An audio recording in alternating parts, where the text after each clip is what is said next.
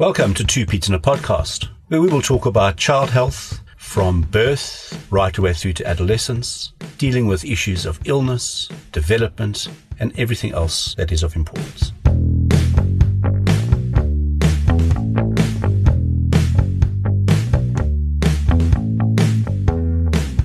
Hello, hello, and welcome back to Two Paeds in a podcast. And we are in the middle of our complications following tonsillectomy. Do you want to start us off? Okay, so let's wrap this up then and say so you would, after you've performed a tonsillectomy, everything goes well. When would you like to see the patient again just for that checkup and make sure everything's fine? So in, in, in my practice, it's based on practicality. Uh, the biggest thing in, in, in, in South Africa is about parents and their jobs. So to avoid them coming in excessively, I've now tended to make the first visits about 10 days post-operatively. And if that visit, if virtually everything is healed, I don't need to see the child again.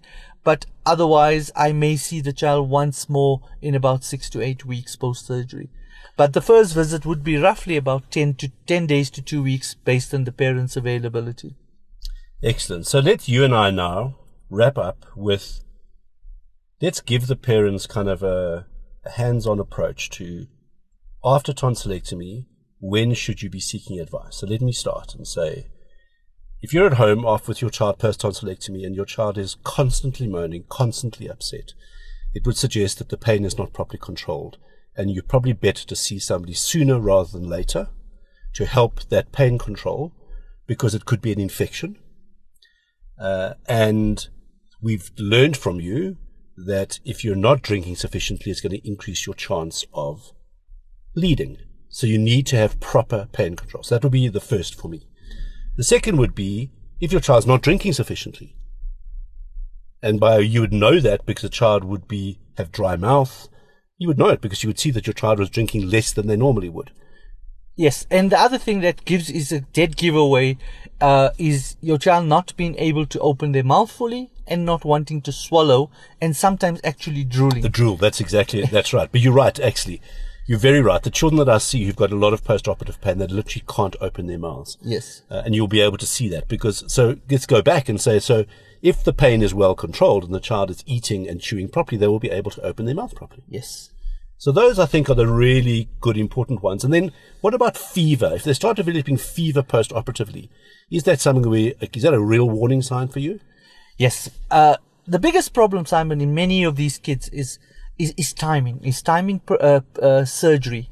And the problem is, especially in an environment in which we live in where most of our kids go to creche and things like this, they could have an underlying viral infection, which at the time of surgery didn't manifest itself. And this could manifest itself post-operatively. The, the, the, the quick and the easiest answer is any fever post-operatively, it is better to inform your doctor or pediatrician about so that we can manage it and make a determination whether this is something to worry about or we can manage conservatively. Uh, it is still important that, uh, in general, can you get a fever post-surgery? The answer is yes. We have what we call a 24 hour fever that you can get immediately after surgery. Sometimes this can last into this, into, into the first 48 hours. But in general, if your child has a sustained fever, uh, that's not been able to break after the second day, please contact your pediatrician or your doctor attending to your child. You couldn't have had it clearer than that. And then it's literally over the next five to seven days watching for all of these things, ensuring the pain control, ensuring a child's opening the mouth, ensuring there's chewing, ensuring there's enough food going in. And then the last thing I guess would be any sign of bleeding, rather contact your doctor. Use the, the remedies you've already spoken about. But if there's significant bleeding, don't even question it. Get in your car. And if you want to speak to somebody, phone them while you're driving. Yes. So just to give you an idea, just to go back, in the old days, when we had no access to motor cars, no access to telephones, and no access to hospitals or as easy access as we do today, this entire procedure, you would be hospitalized for a week to 10 days, IV antibiotics with a drip, and you'd be fed in theater. I mean, in, in the ward. You're talking, Today- about, you're talking about a tonsillectomy. a tonsillectomy. So this is what used to happen in the old days. Today we've made it sound like it's a fast food procedure. What I mm-hmm. call you come in, you get your stuff done, and you leave. No, no, the, the risk around this operation is still the same. But what we expect from parents is this access to a phone, which is today readily available, access to be able to get back to the hospital within imme- within the first five to ten minutes after surgery, and for the doctor to be able to get to you as quickly as possible is all the reasons why today we allow you to go home is because we know post-operatively if these criteria are met, where you can get to the hospital, where the doctor can get to the hospital, and we can manage the situation, that's the only reason we send kids home today, much earlier than we would normally do. Oh, that's absolutely fantastic. And let me just clarify. When I said make the call while you're driving, I meant the person in the passenger seat make the call while you're driving. Don't make a call while you're driving. Yes. But you get the point that I'm making. So Ishmael, this has been absolutely fantastic. I think we have given our listeners a really good overview, detailed overview with lots of useful information.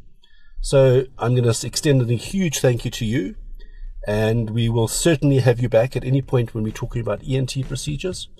Um, so thanks for joining us, Ishmael.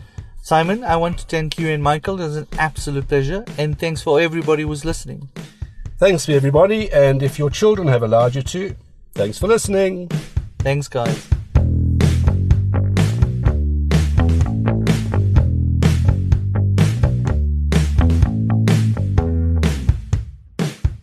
Thanks for listening. If you found this of value, please be sure to sign up to our email list at www.care4kids.co.za. And that's the numeral four. And subscribe in your favorite podcast app or follow us on Facebook At Two Paed in a Podcast. at Two Paeds in a Podcast. TWO, not the numerical two. This is our disclaimer. The information we have given you in this podcast is our own personal professional opinion. We're giving it to you for your own information.